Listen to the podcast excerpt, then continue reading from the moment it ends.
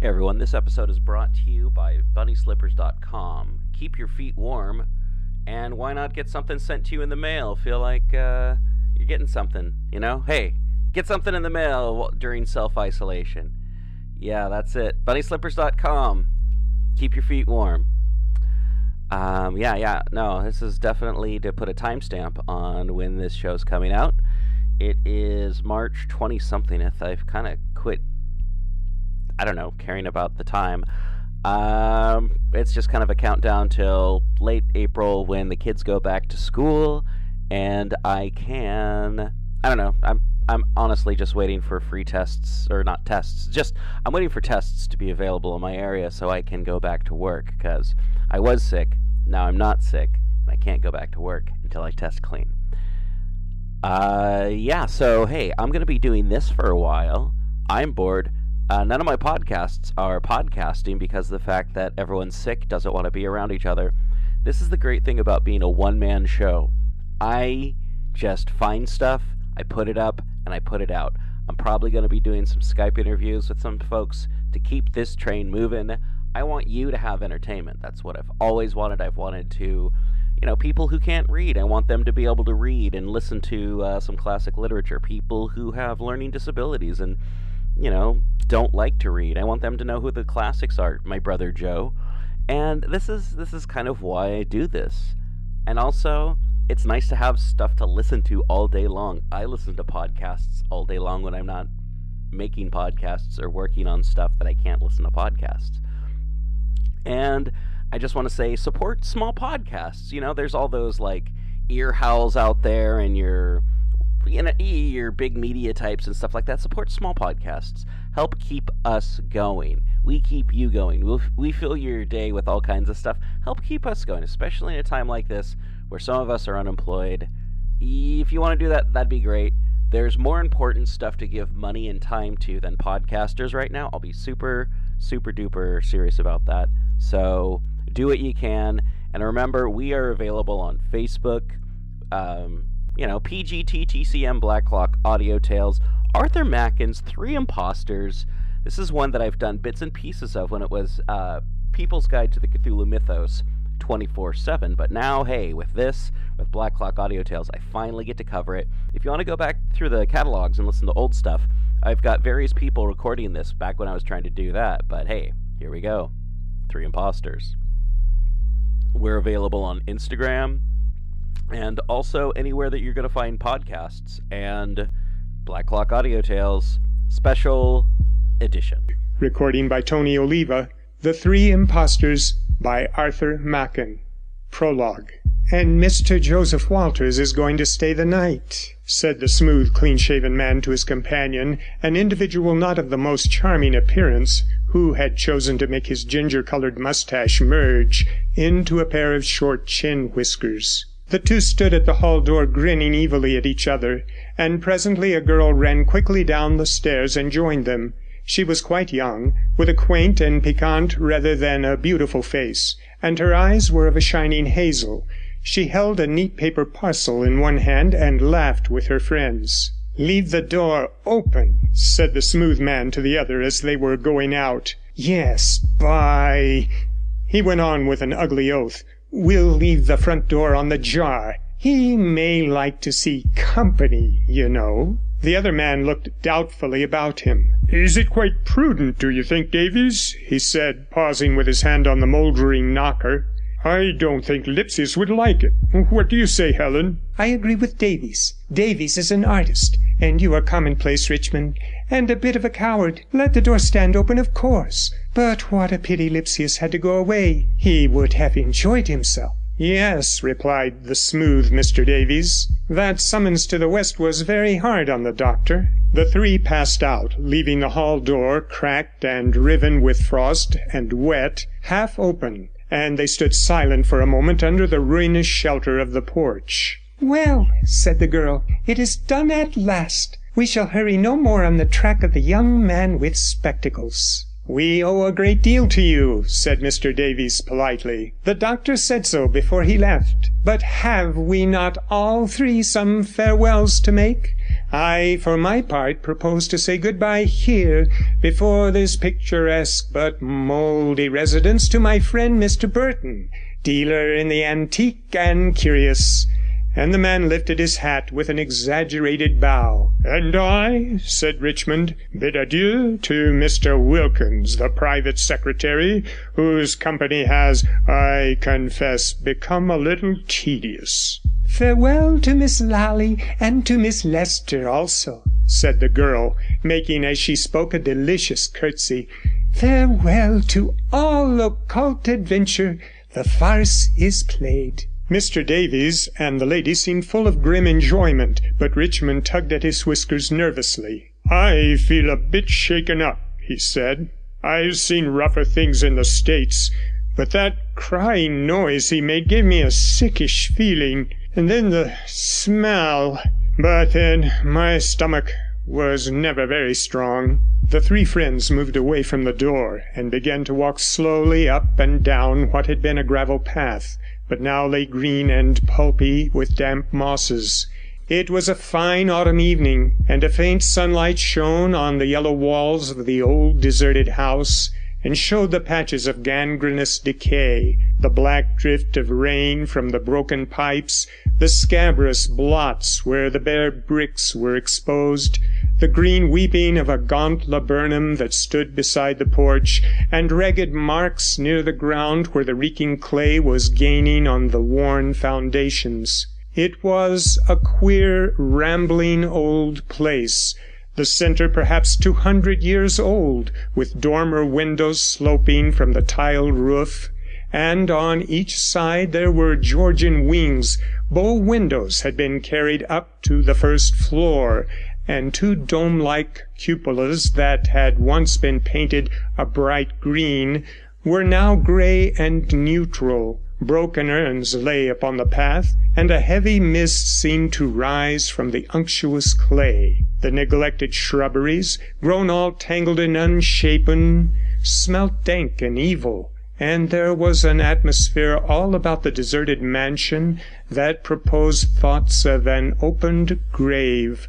The three friends looked dismally at the rough grasses and the nettles that grew thick over lawn and flower beds, and at the sad water pool in the midst of the weeds. There, above green and oily scum, instead of lilies, stood a rusting triton on the rocks, sounding a dirge through a shattered horn, and beyond, beyond the sunk fence and the far meadows, the sun slid down and shone red through the bars of the elm trees. Richmond shivered and stamped his foot.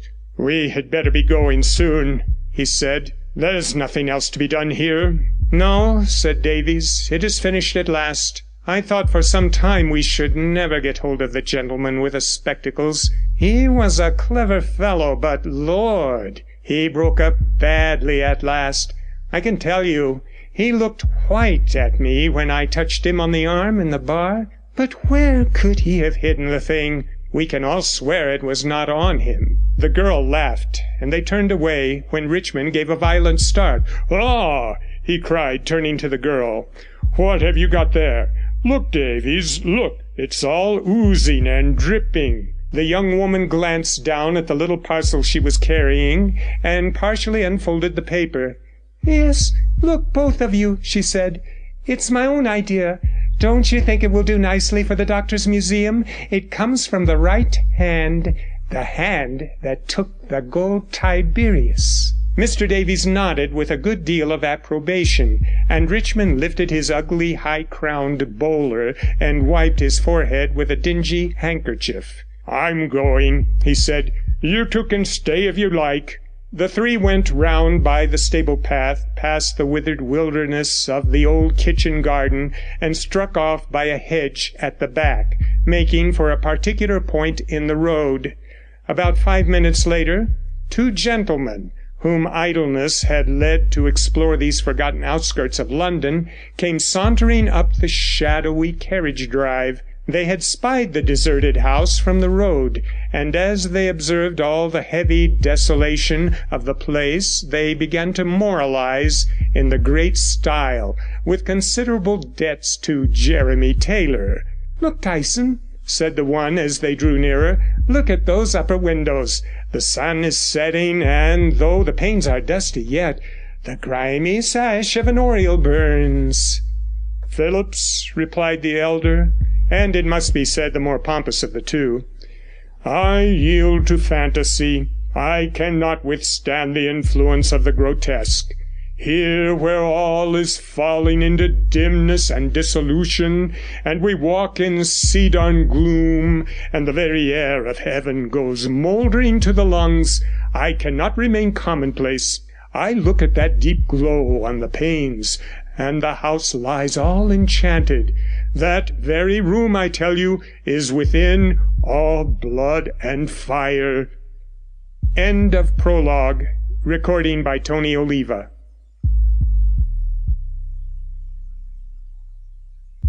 Adventure of the Gold Tiberius. The acquaintance between Mr Dyson and Mr Charles Phillips arose from one of those myriad chances which are every day doing their work in the streets of London. Mr Dyson was a man of letters, and an unhappy instance of talents misapplied.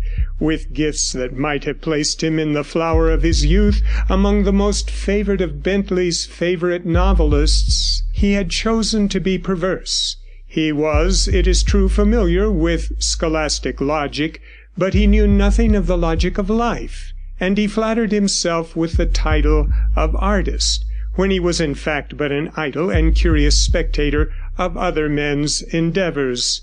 Among many delusions, he cherished one most fondly that he was a strenuous worker, and it was with a gesture of supreme weariness that he would enter his favourite resort, a small tobacco shop in Great Queen Street and proclaimed to anyone who cared to listen that he had seen the rising and setting of two successive suns. The proprietor of the shop, a middle-aged man of singular civility, tolerated Dyson partly out of good nature and partly because he was a regular customer. He was allowed to sit on an empty cask and to express his sentiments on literary and artistic matters till he was tired or the time for closing came and if no fresh customers were attracted, it is believed that none were turned away by his eloquence.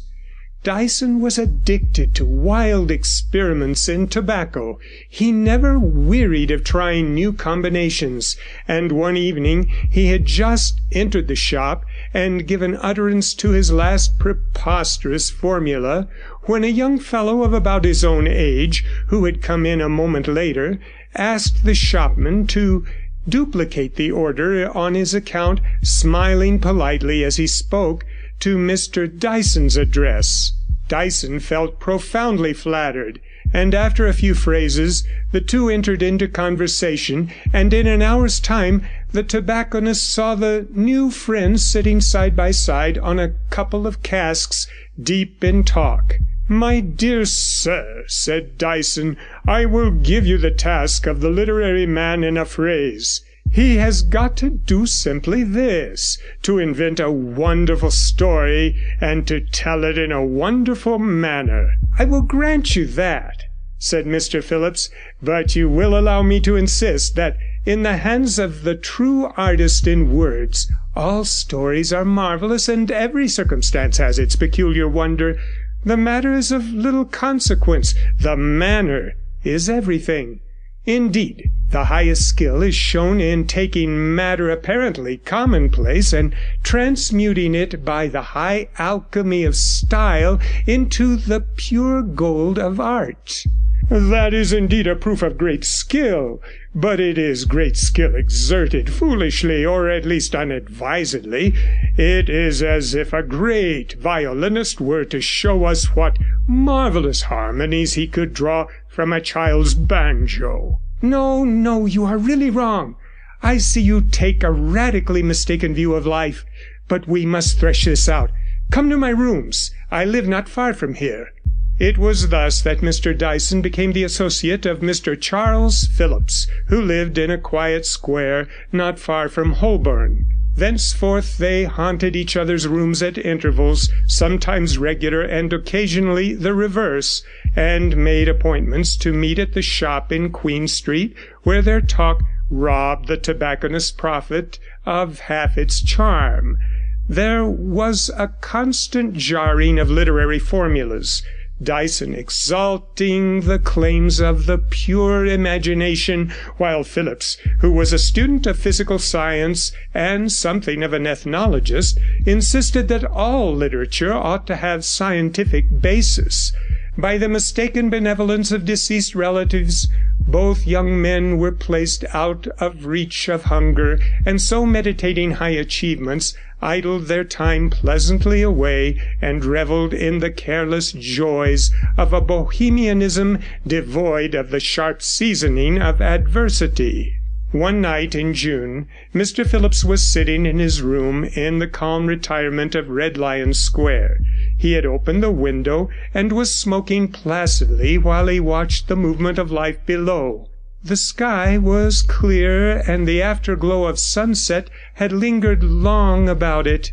The flushing twilight of a summer evening vied with the gas lamps in the square, and fashioned a chiaroscuro that had in it something unearthly and the children racing to and fro upon the pavement, the lounging idlers by the public house, the casual passers by, rather flickered and hovered in the play of lights than stood out substantial things. By degrees, in the houses opposite, one window after another leapt out, a square of light. Now and again a figure would shape itself against a blind and vanish. And to all this semi theatrical magic, the runs and flourishes of brave Italian opera, played a little distance off on a piano organ, seemed an appropriate accompaniment, while the deep muttered bass of the traffic of Holborn never ceased. Phillipps enjoyed the scene and its effects. The light in the sky faded and turned to darkness, and the square gradually grew silent and still he sat dreaming at the window, till the sharp peal of the house bell roused him, and, looking at his watch, he found that it was past ten o'clock. There was a knock at the door, and his friend Mr Dyson entered, and, according to his custom, sat down in an armchair and began to smoke in silence. 'You know, Phillipps,' he said at length, 'that I have always battled for the marvellous. I remember your maintaining in that chair that one has no business to make use of the wonderful, the improbable, the odd coincidence in literature, and you took the ground that it was wrong to do so, because, as a matter of fact, the wonderful and the improbable don't happen, and men's lives are not really shaped by odd coincidence.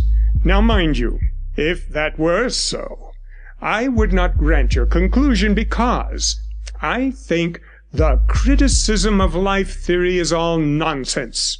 But I deny your premise. A most singular thing has happened to me tonight. Really, Dyson, I am very glad to hear it. Of course, I oppose your argument, whatever it may be.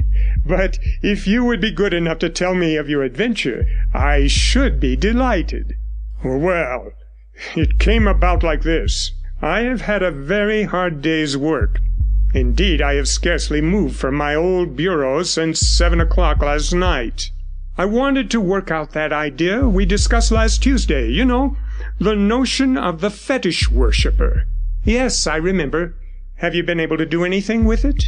Yes, it came out better than I expected.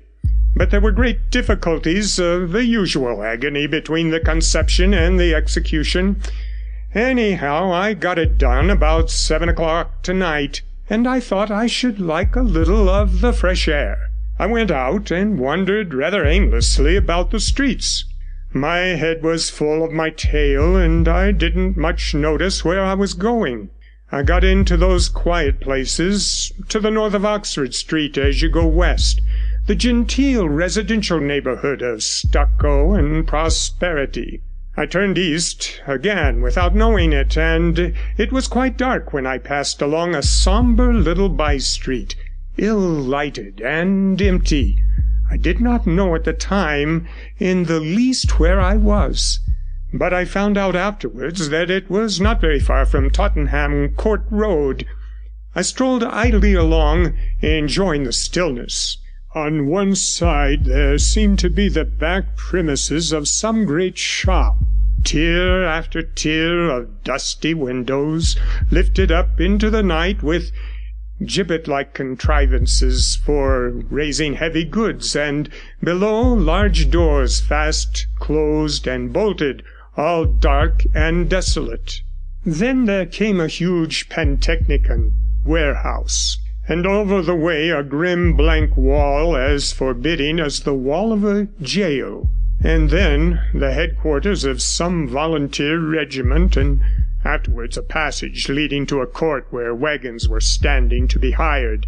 It was, uh, one might almost say, a street devoid of inhabitants, and scarce a window showed the glimmer of a light.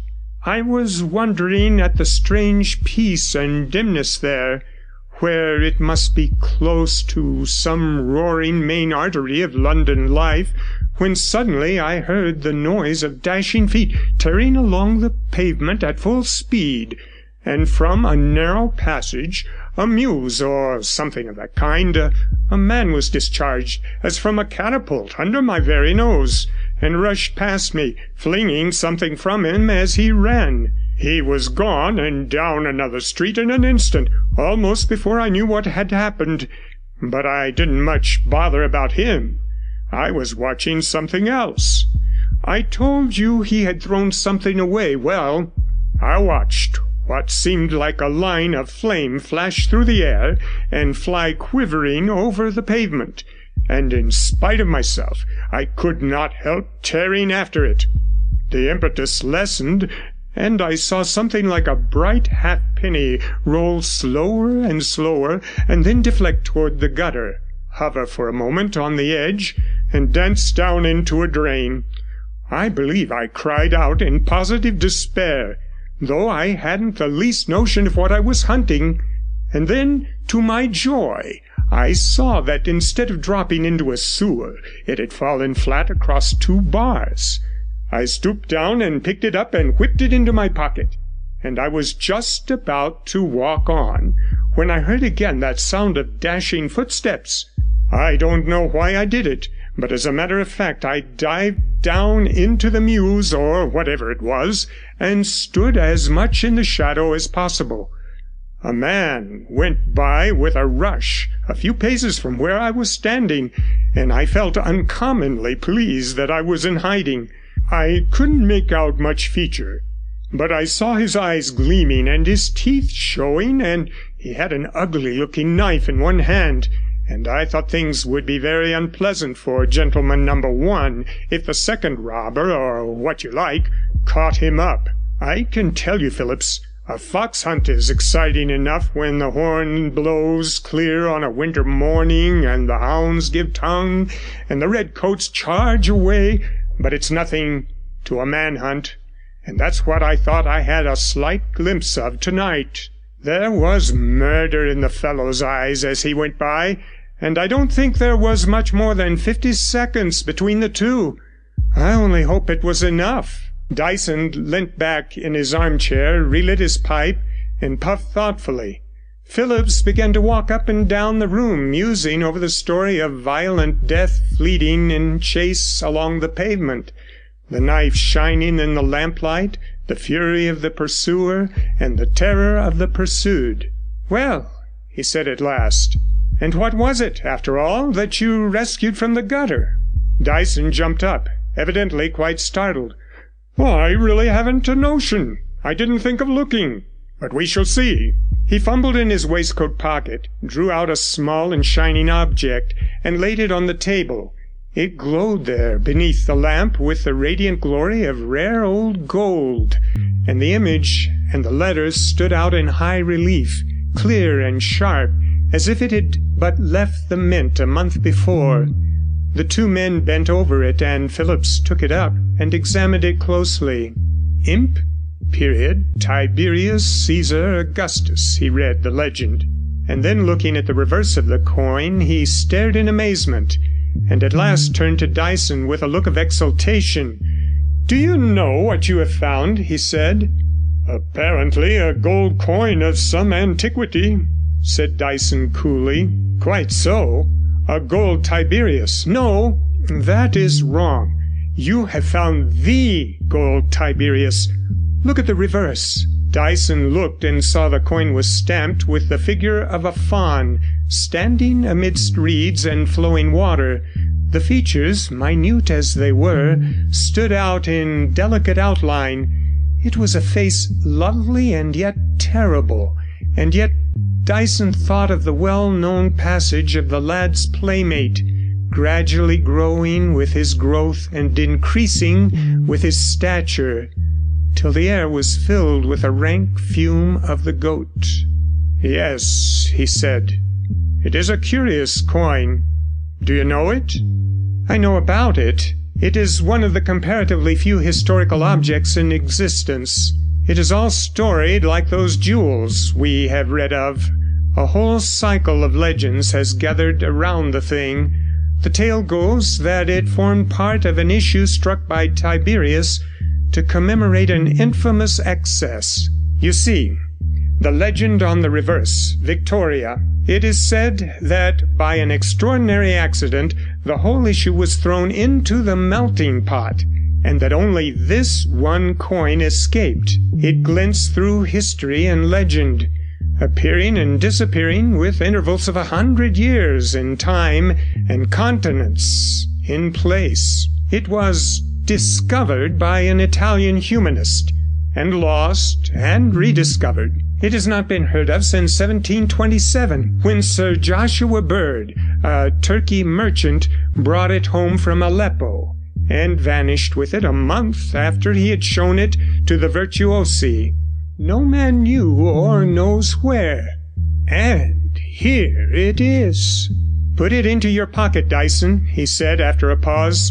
I would not let anyone have a glimpse of the thing if I were you. I would not talk about it.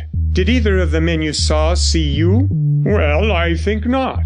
I don't think the first man, the man who was vomited out of the dark passage, saw anything at all, and I am sure that he could not have seen me. And you couldn't really see them? You couldn't recognize either one or the other if you met him in the street tomorrow? No, I don't think I could. The street, as I said, was dimly lighted, and they ran like madmen. The two men sat silent for some time, each weaving his own fancies of the story. But lust of the marvellous was slowly overpowering Dyson's more sober thoughts. It is all more strange than I fancied, he said at last. It was queer enough what I saw. A man is sauntering along a quiet, sober, everyday London street a street of grey houses and blank walls, and there for a moment a veil seems drawn aside, and the very fume of the pit steams up through the flagstones. The ground glows red hot beneath his feet, and he seems to hear the hiss of the infernal cauldron. A man flying in mad terror for his life and furious hate, pressing hot on his steps with knife drawn ready here indeed is horror. But what is all that to what you have told me? I tell you, Phillips, I see the plot thicken. Our steps will henceforth be dogged with mystery, and the most ordinary incidents will teem with significance. You may stand out against it and shut your eyes, but they will be forced open, mark my words. You will have to yield to the inevitable. A clue, tangled if you like, has been placed by chance in our hands. It will be our business to follow it up. As for the guilty person or persons in this strange case, they will be unable to escape us our nets will be spread far and wide over this great city, and suddenly, in the streets and places of public resort, we shall in some way or other be made aware that we are in touch with the unknown criminal. Indeed, I almost fancy I see him slowly approaching this quiet square of yours. He is loitering at street corners, wandering apparently without aim down far reaching thoroughfares, but all the while coming nearer and nearer, drawn by an irresistible magnetism as ships were drawn to the lodestone rock in the eastern tale. I certainly think, replied Phillips, that if you pull out that coin and flourish it under people's noses as you are doing at the present moment, you will very probably find yourself in touch with the criminal or a criminal. You will undoubtedly be robbed with violence. Otherwise, I see no reason why either of us should be troubled. No one saw you secure the coin, and no one knows you have it. I, for my part, shall sleep peacefully and go about my business with a sense of security and a firm dependence on the natural order of things. The events of the evening, the adventure in the street, have been odd, I grant you, but I resolutely decline to have any more to do with the matter, and if necessary I shall consult the police. I will not be enslaved by a gold Tiberius, even though it swims into my ken in a manner which is somewhat melodramatic. And I, for my part, said Dyson, go forth like a knight errant in search of adventure. Not that I shall need to seek, rather adventure will seek me. I shall be like a spider in the midst of his web, responsive to every movement and ever on the alert. Shortly afterwards Dyson took his leave and Mr. Phillips spent the rest of the night in examining some flint arrowheads which he had purchased. He had every reason to believe that they were the work of a modern and not a Paleolithic man. Still he was far from gratified when a close scrutiny showed him that his suspicions were well founded. In his anger at the turpitude which would impose on an ethnologist, he completely forgot Dyson and the gold Tiberius and when he went to bed at first sunlight, the whole tale had faded utterly from his thoughts. End of The Adventure of the Gold Tiberius. The Encounter of the Pavement. Mr. Dyson, walking leisurely along Oxford Street and staring with bland inquiry at whatever caught his attention, enjoyed in all its rare flavours the sensation that he was really very hard at work. His observation of mankind, the traffic, and the shop windows tickled his faculties with an exquisite bouquet. He looked serious as one looks on whom charges of weight and moment are laid, and he was attentive in his glances to right and left, for fear lest he should miss some circumstance of more acute significance.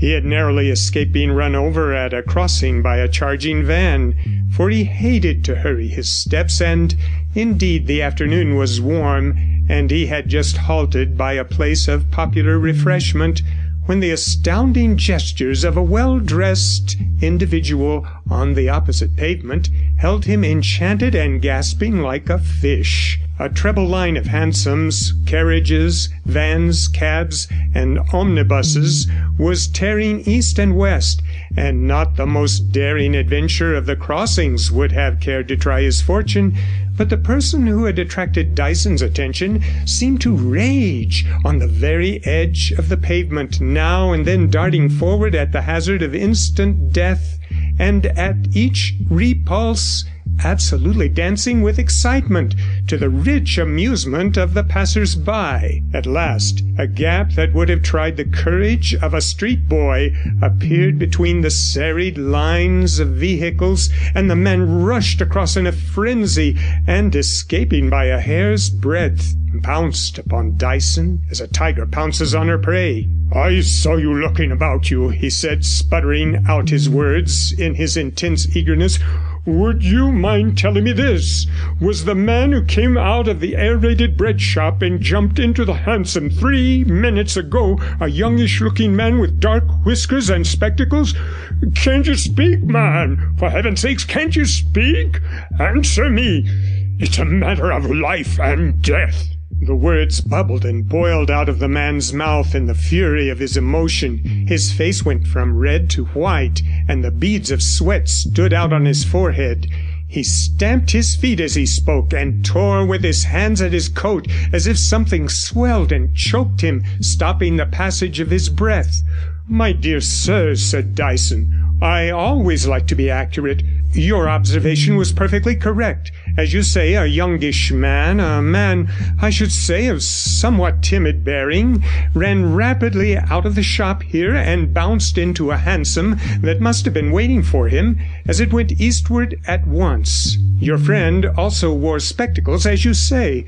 Uh, perhaps would you like me to call a hansom for you to follow the gentleman? No, thank you. It would be a waste of time. The man gulped down something which appeared to rise in his throat, and Dyson was alarmed to see him shaking with hysterical laughter. He clung hard to a lamp post and swayed and staggered like a ship in a heavy gale. How shall I face the doctor? he murmured to himself. It is too hard to fail at the last moment. Then he seemed to recollect himself. He stood straight again and looked quietly at Dyson. I Oh, owe you an apology for my violence, he said at last. Many men would not be so patient as you have been. Would you mind adding to your kindness by walking with me a little way? I feel a little sick. I think it's the sun. Dyson nodded assent and devoted himself to a quiet scrutiny of this strange personage as they moved on together. The man was dressed in quiet taste, and the most scrupulous observer could find nothing amiss with the fashion or make of his clothes, yet from his hat to his boots everything seemed inappropriate. His silk hat, Dyson thought, should have been a high bowler of odious pattern, worn with a baggy morning coat, and an instinct told him that the fellow did not commonly carry a clean pocket handkerchief. The face was not of the most agreeable pattern, and was in no way improved by a pair of bulbous chin whiskers of a ginger hue, into which moustaches of like colour merged imperceptibly. Yet in spite of these signals hung out by nature, Dyson felt that the individual beside him was something more than compact of vulgarity. He was struggling himself, holding his feelings in check, but now and again passion would mount back to his face, and it was evidently by a supreme effort that he kept himself from raging like a madman. Dyson found something curious and a little terrible in the spectacle of an occult emotion thus striving for the mastery and threatening to break out at every instant with violence. And they had gone some distance before the person whom he had met by so odd a hazard was able to speak quietly. You are really very good, he said. I apologize again. My rudeness was really most unjustifiable. I feel my conduct demands an explanation, and I shall be happy to give it to you. Do you happen to know of any place near here where one could sit down? I should really be very glad. My dear sir, said Dyson solemnly, the only cafe in London is close by. Pray do not consider yourself as bound to offer me any explanation, but at the same time I should be most happy to listen to you. Let us turn down here. They walked down a sober street and turned into what seemed a narrow passage past an iron barred gate thrown back. The passage was paved with flagstones and decorated with handsome shrubs in pots on either side, and the shadow of the high walls made a coolness which was very agreeable after the hot breath of the sunny street. Presently the passage opened out into a tiny square, a charming place, a morsel of France transplanted into the heart of London. High walls rose on either side, covered with glossy creepers; flower beds beneath were gay with nasturtiums and marigolds and odorous mignonette; and in the centre of the square a fountain, hidden by greenery, sent a cool shower continually plashing into the basin beneath. Chairs and tables were disposed at convenient intervals, and at the other end of the court broad doors had been thrown back. Beyond was a long dark room, and the turmoil of traffic had become a distant murmur. Within the room one or two men were sitting at the tables writing and sipping, but the courtyard was empty. 'You see, we shall be quiet,' said Dyson. 'Pray sit down here, Mr Wilkins. Um, my name is Henry Wilkins. Sit here, Mr Wilkins. I think you will find that a comfortable seat. I suppose you have not been here before? This is the quiet time. The place will be like a hive at six o'clock, and the chairs and tables will overflow into that little alley there.' A waiter came in response to the bell, and after Dyson had politely inquired after the health of Monsieur Annibal, the proprietor, he ordered a bottle of the wine of Champigny. The wine of Champigny, he observed to Mr Wilkins, who was evidently a good deal composed by the influence of the place, is a Touranian wine of great merit. Ah, here it is. Let me fill your glass. How do you find it?' 'Indeed,' said Mr Wilkins, 'I should have pronounced it fine Burgundy. The bouquet is very exquisite. I am fortunate in lighting upon such a good Samaritan as yourself.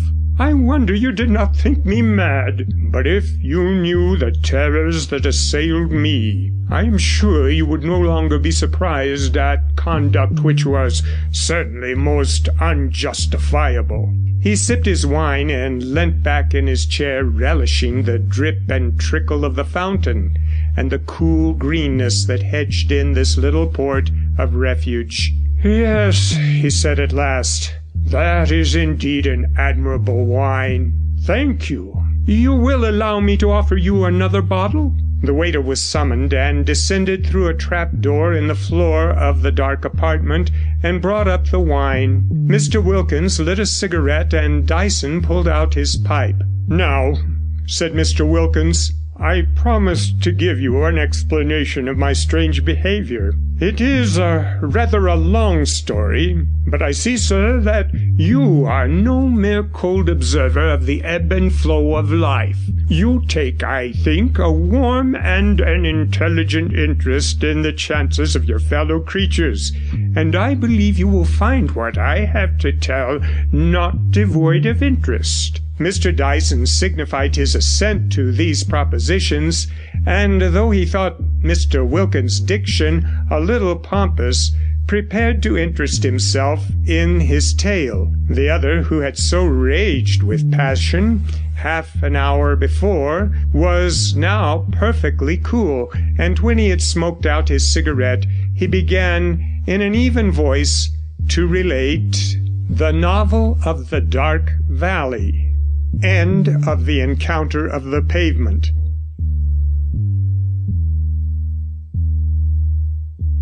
Novel of the Dark Valley. I am the son of a poor but learned clergyman in the west of England, but I am forgetting. These details are not of special interest. I will briefly state, then, my father who was, as I have said, a learned man who never learnt the specious arts by which the great are flattered, would never condescend to the despicable pursuit of self-advertisement.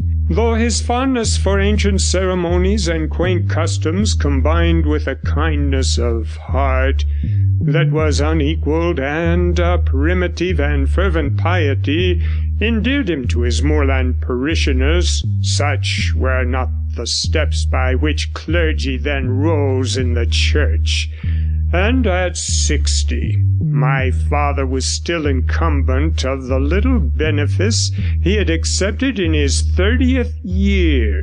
The income of the living was barely sufficient to support life in the decencies which are expected of the Anglican parson. And when my father died a few years ago, I, his only child, found myself thrown upon the world with a slender capital of less than a hundred pounds, and all the problem of existence before me. I felt that there was nothing for me to do in the country, and as usually happens in such cases, London drew me like a magnet. One day in August, in the early morning, while the dew still glittered on the turf and on the high green banks of the lane, a neighbour drove me to the railway station, and I bade good-bye to the land of the broad moors and unearthly battlements of the wild tors. It was six o'clock as we neared London. The faint, sickly fume of the brickfields about Acton came in puffs through the open window, and a mist was rising from the ground. Presently the brief view of successive streets, prim and uniform, struck me with a sense of monotony. The hot air seemed to grow hotter, and when we had rolled beneath the dismal and squalid houses, whose dirty and neglected backyards border the line near Paddington, I felt as if I should be stifled in this fainting breath of London. I got a hansom and drove off and every street increased my gloom. Grey houses with blinds drawn down, whole thoroughfares almost desolate, and the foot passengers who seemed to stagger wearily along rather than walk, all made me feel a sinking at heart. I put up for the night at a hotel in a street leading from the Strand, where my father had stayed on his few brief visits to town. And when I went out after dinner the real gaiety and bustle of the Strand and Fleet Street could cheer me but little, for in all this great city there was no single human whom I could claim even as an acquaintance. I will not weary you with the history of the next year, for the adventures of a man who sinks are too trite to be worth recalling.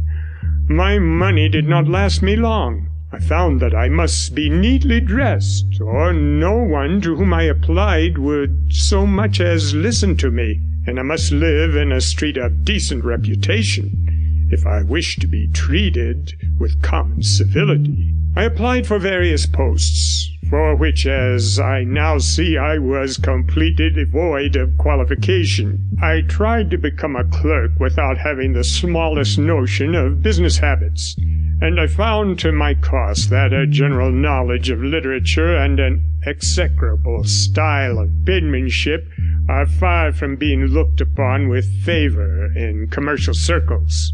I had read one of the most charming of the works of a famous novelist of present day, and I frequented the Fleet Street taverns in hope of making literary friends, and so getting introductions which I understood were indispensable in the career of letters.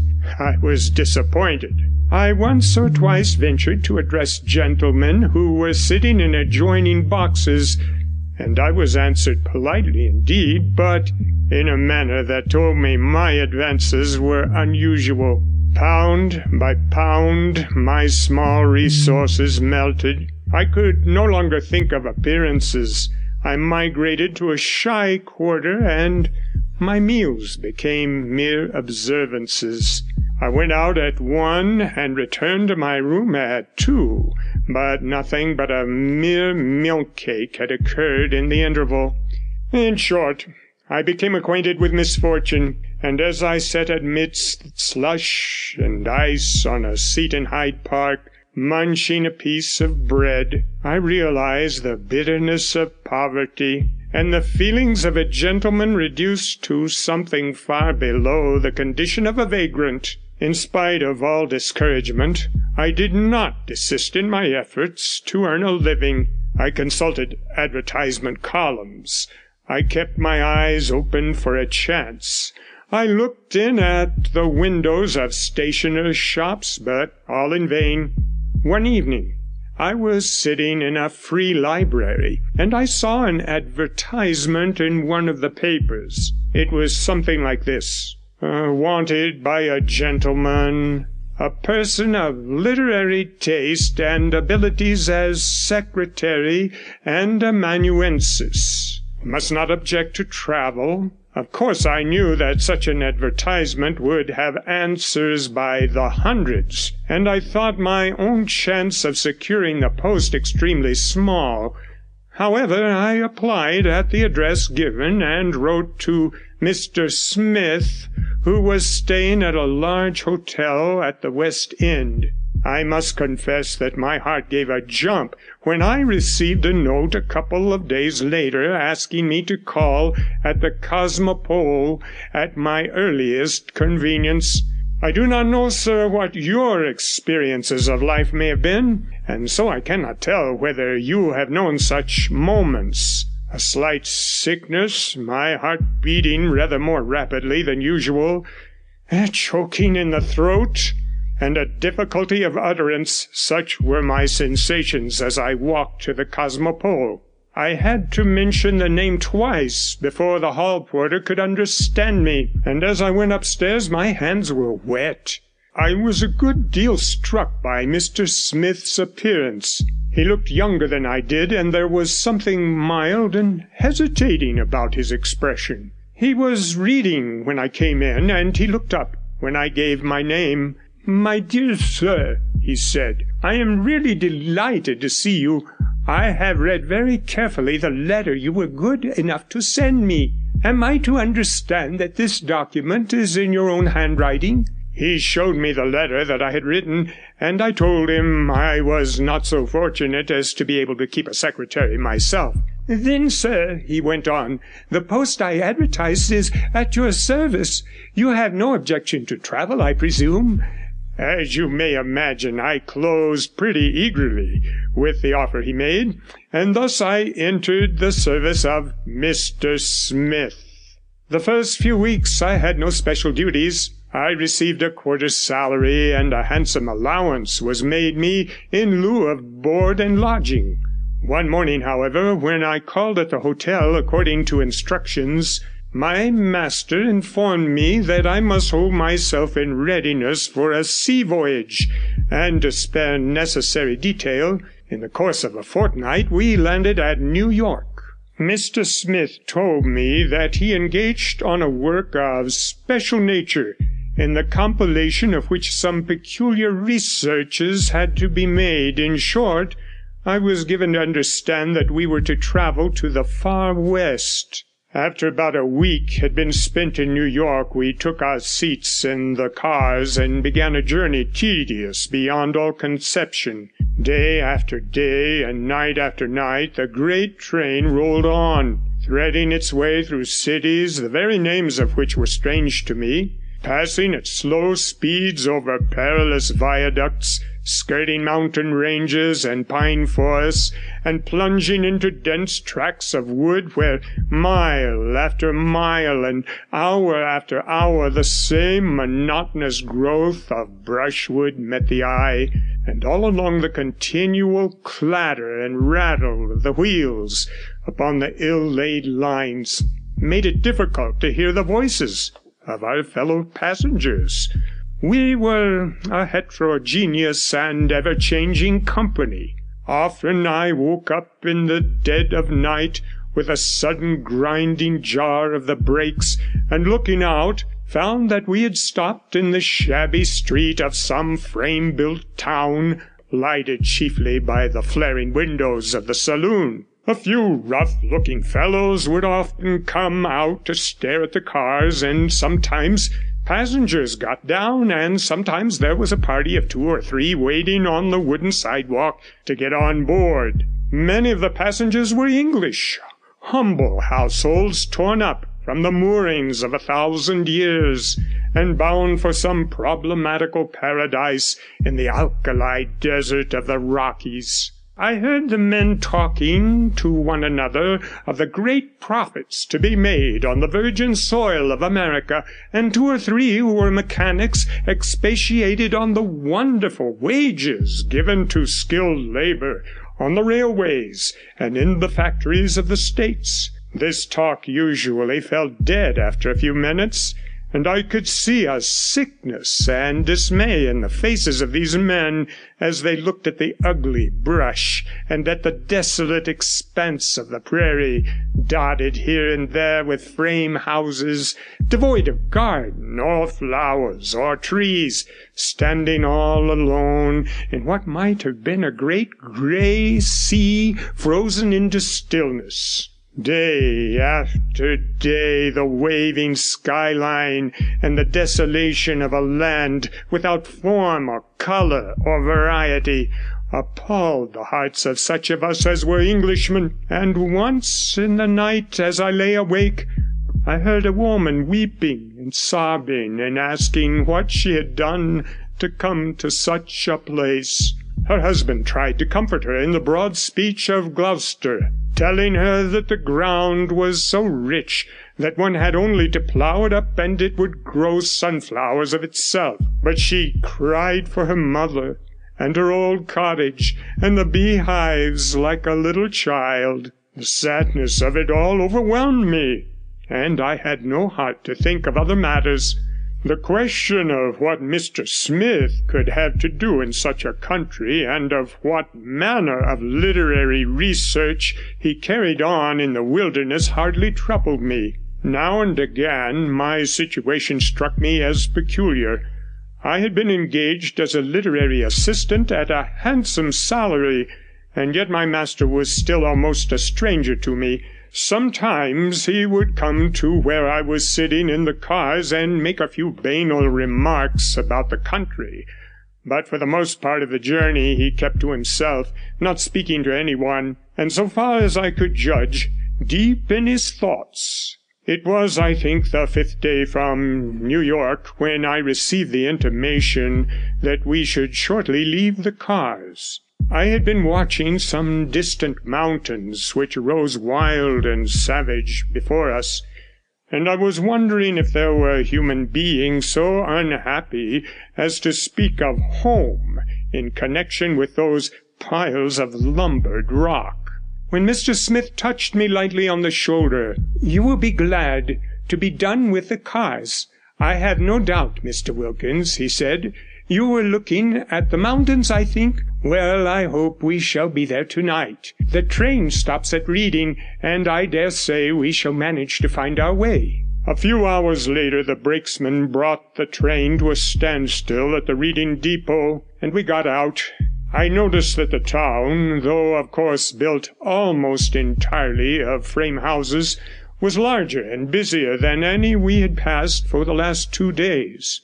The depot was crowded, and as the bell and whistle sounded I saw that a number of persons were preparing to leave the cars, while an even greater number were waiting to get on board. Besides the passengers, there was a pretty dense crowd of people, some of whom had come to meet or to see off their friends and relatives, while others were mere loafers. Several of our English fellow passengers got down at Reading, but the confusion was so great that they were lost to my sight almost immediately. Mr Smith beckoned to me to follow him, and we were soon in the thick of the mass, and the continual ringing of bells, the hubbub of voices, the shrieking of whistles, and the hiss of escaping steam confused my senses, and I wondered dimly, as I struggled after my employer, where we were going, and how we should be able to find our way through an unknown country. Mr. Smith had put on a wide brimmed hat, which he had sloped over his eyes, and as all men wore hats of the same pattern, it was with some difficulty that I distinguished him in the crowd. We got free at last, and he struck down a side street and made one or two sharp turns to right and left. It was getting dusk, and we seemed to be passing through a shy portion of the town. There were few people about in the ill lighted streets, and these few were men of the most unprepossessing pattern. Suddenly we stopped before a corner house. A man was standing at the door, apparently on the lookout for someone, and I noticed that he and Smith gave glances at one another. 'From New York City, I expect, mister?' 'From New York? All right. they're ready, and you can have 'em when you choose. I know my orders, you see, and I mean to run this business through. Very well, Mr Evans, that is what we want. Our money is good, you know. Bring them round.' I had stood silent, listening to this dialogue, and wondering what it meant. Smith began to walk impatiently up and down the street, and the man was still standing at his door. He had given a whistle, and I saw him looking me over in a leisurely way, as if to make sure of my face for another time. I was thinking what all this could mean when an ugly slouching lad came up a side passage leading two raw boned horses.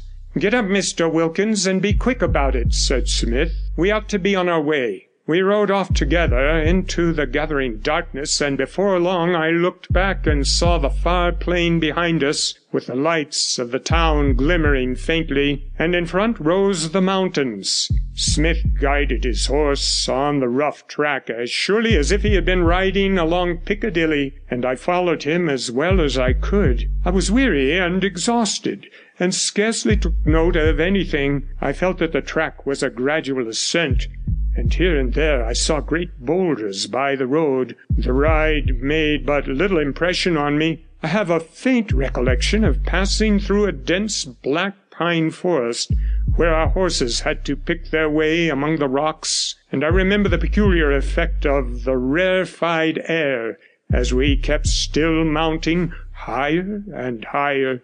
I think I must have been half asleep for the latter half of the ride, and it was with a shock that I heard Smith saying, 'Here we are, Wilkins. This is Blue Rock Park. You will enjoy the view tomorrow. Tonight we will have something to eat, and then go to bed.' A man came out of a rough looking house and took the horses, and we found some fried steak and coarse whisky awaiting us inside. I had come to a strange place. There were three rooms the room in which we had supper, Smith's room, and my own. The deaf old man who did the work slept in a sort of shed, and when I woke up the next morning and walked out, I found that the house stood in a sort of hollow amongst the mountains. The clumps of pines and some enormous bluish grey rocks that stood here and there between the trees had given the place the name of Blue Rock Park. On every side the snow covered mountains surrounded us. The breath of the air was as wine, and when I climbed the slope and looked down, I could see that, so far as any human fellowship was concerned, I might as well have been wrecked on some small island in mid Pacific. The only trace of man I could see was the rough log house where I had slept, and in my ignorance I did not know that there were similar houses within comparatively easy distance, as distance is reckoned in the Rockies. But at the moment the utter dreadful loneliness rushed upon me, and the thought of the great plain and the great sea that parted me from the world I knew caught me by the throat, and I wondered if I should die there in Mountain Hollow. It was a terrible instant, and I have not yet forgotten it. Of course I managed to conquer my horror. I said I should be all the stronger for experience, and I made up my mind to make the best of everything. It was a rough life enough, and rough enough board and lodging. I was left entirely to myself. Smith I scarcely ever saw, nor did I know when he was in the house. I have often thought that he was far away, have been surprised to see him walking out of his room, locking the door behind him, and putting the key in his pocket, and on several occasions, when I fancied he was busy in his room, I have seen him come in with his boots covered with dust and dirt. So far as work went, I enjoyed a complete sinecure. I had nothing to do but walk about the valley, to eat and to sleep. With one thing and another I grew accustomed to the life, managed to make myself pretty comfortable, and by degrees I began to venture farther away from the hollow, and to explore the country. One day I had contrived to get into a neighbouring valley, and suddenly I came upon a group of men sawing timber. I went up to them, hoping that perhaps some of them might be Englishmen. At all events, they were human beings, and I should hear articulate speech. For the old man I have mentioned, besides being half blind and stone deaf, was wholly dumb, so far as I was concerned. I was prepared to be welcomed in a rough and ready fashion, without much of the forms of politeness, but the grim glances and the short, gruff answers I received astonished me. I saw the men glancing oddly at each other, and one of them, who stopped work, began fingering a gun, and I was obliged to return on my path uttering curses on the fate which had brought me into a land where men were more brutish than the very brutes. The solitude of the life began to oppress me as with a nightmare, and a few days later I determined to walk to a kind of station some miles distant where a rough inn was kept for the accommodation of hunters and tourists. English gentlemen occasionally stopped there for the night, and I thought I might perhaps fall in with some one of better manners than the inhabitants of the country. I found, as I had expected, a group of men lounging about the door of the log house that served as a hotel and as I came nearer I could see that heads were put together and looks interchanged, and when I walked up the six or seven trappers stared at me in stony ferocity, and with something of the disgust that one eyes a loathsome and venomous snake. I felt that I could bear it no longer, and I called out, 'Is there such a thing as an Englishman here, or any one with a little civilization?' One of the men put his hand to his belt, but his neighbour checked him and answered me. 'You'll find we've got some of the resources of civilization before very long, mister, and I expect you'll not fancy them extremely. But anyway, there's an Englishman tarrying here, and I've no doubt he'll be glad to see you. There you are, that's Mr. D'Aubernoun. A young man dressed like an English country squire came and stood at the door and looked at me. One of the men pointed to me and said, 'That's the individual we were talking about last night. Thought you might like to have a look at him, squire, and here he is.' The young fellow's good natured English face clouded over, and he glanced sternly at me and turned away with a gesture of contempt and aversion. "Sir," I cried, "I do not know what I have done to be treated in this manner. You are my fellow countrymen, and I expected some courtesy.' He gave me a black look, and made as if he would go in, but he changed his mind and faced me. "You are rather imprudent, I think, to behave in this manner. You must be counting on a forbearance which cannot last very long, which may last a very short time indeed. And let me tell you this, sir. You may call yourself an Englishman and drag the name of England through the dirt, but you need not count on any English influence to help you. If I were you, I would not stay here much longer.' He went into the inn, and the men watched my face as I stood there, wondering whether I was going mad. The woman of the house came out and stared at me as if I were a wild beast or a savage, and I turned to her and spoke quietly. 'I am very hungry and thirsty. I have walked a long way. I have plenty of money. Will you give me something to eat and drink?' 'No, I won't,' she said. 'You had better quit this.' End of section 4, part 1 of Novel of the Dark Valley.